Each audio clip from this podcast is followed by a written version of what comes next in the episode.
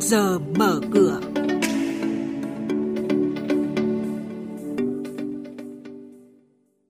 Thưa quý vị và các bạn, những thông tin chính sẽ có trong chuyên mục trước giờ mở cửa ngày hôm nay. Nhiều ngân hàng thương mại tăng lãi suất huy động. Thị trường chứng khoán Việt Nam chốt phiên ngày hôm qua VN Index lên 1.184,56 điểm. Thị trường hàng hóa thế giới, chỉ số mặt hàng nông sản vẫn chìm trong sắc đỏ do tác động của báo cáo cung cầu và tính mùa vụ của thị trường. Và sau đây sẽ là những nội dung chi tiết. Thưa quý vị và các bạn, các ngân hàng đang bước vào mùa đại hội cổ đông thường niên năm 2021. Theo đó, nhiều ngân hàng sẽ trình cổ đông phương án chia cổ tức bằng cổ phiếu tại đại hội đồng cổ đông thường niên năm nay. Do ảnh hưởng dịch bệnh COVID-19, ngân hàng nhà nước đã đề nghị các ngân hàng thương mại không chia cổ tức bằng tiền mặt, tiết giảm chi phí, dành nguồn tiền để cắt giảm lãi suất đối với dư nợ hiện nay và các khoản cho vay mới nhằm hỗ trợ người dân và doanh nghiệp bị ảnh hưởng bởi dịch bệnh. Sau một thời gian dài, mặt bằng lãi suất huy động duy trì ở mức thấp ghi nhận từ đầu tháng 3 tới nay, hàng chục ngân hàng thương mại đã điều chỉnh biểu lãi suất huy động, thậm chí có ngân hàng điều chỉnh nhiều lần. Dù vậy, giới ngân hàng đánh giá lãi suất huy động vẫn đang ở mức thấp. Cụ thể, mức tăng lãi suất cao nhất là 0,6% và thấp nhất là 0,2%.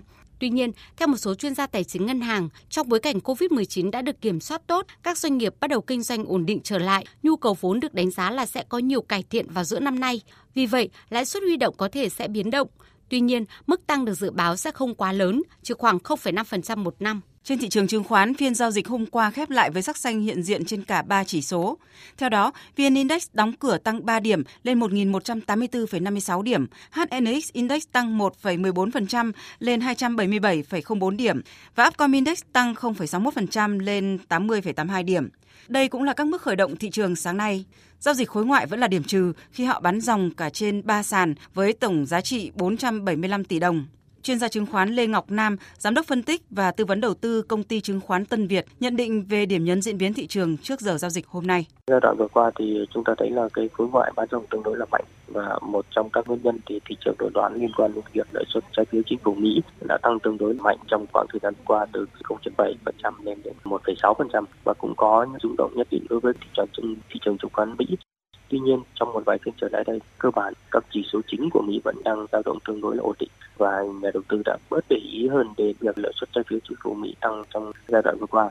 Thị trường Việt Nam thì chúng ta thấy là có phiên giảm nhất định, tuy nhiên thì cơ bản là thị trường vẫn đang ổn định. Tôi cho rằng với lợi suất trái phiếu chính phủ Mỹ tăng là một cái yếu tố có thể tác động đến thị trường của Mỹ nói riêng và thị trường của Việt Nam nói chung, nhưng có thể chỉ diễn ra trong xu hướng chung và dài hạn tức là quãng thời gian mà tác động khoảng 6 tháng cho tới một năm. Do đó thì các cái hoạt động đầu tư ở trong ngắn hạn có vẻ như là vẫn đang tương đối là tốt. Quý thính giả đang nghe chuyên mục Trước giờ mở cửa phát sóng trên kênh Thời sự VV1 từ thứ 2 đến thứ 6 hàng tuần trong theo dòng Thời sự sáng. Diễn biến thị trường chứng khoán Biến động giá hàng hóa được giao dịch liên thông với thế giới trên Sở Giao dịch Hàng hóa Việt Nam. Nhận định phân tích sâu của các chuyên gia tài chính, cơ hội đầu tư được cập nhật nhanh trong trước giờ mở cửa.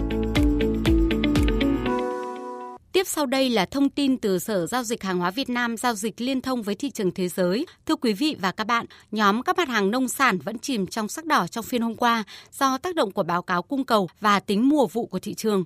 Tuy nhiên, mức giảm không quá lớn và chỉ số MXV Index nông sản giảm nhẹ 0,4% xuống 1.575 điểm.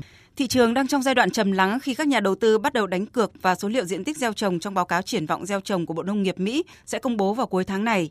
Yếu tố thời tiết tiếp tục tác động tới mùa vụ tại nhiều khu vực.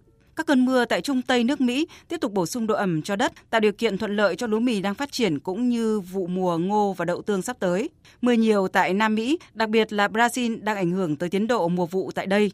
Dù vậy, nông dân Brazil đã hoàn thành thu hoạch hơn một nửa diện tích gieo trồng.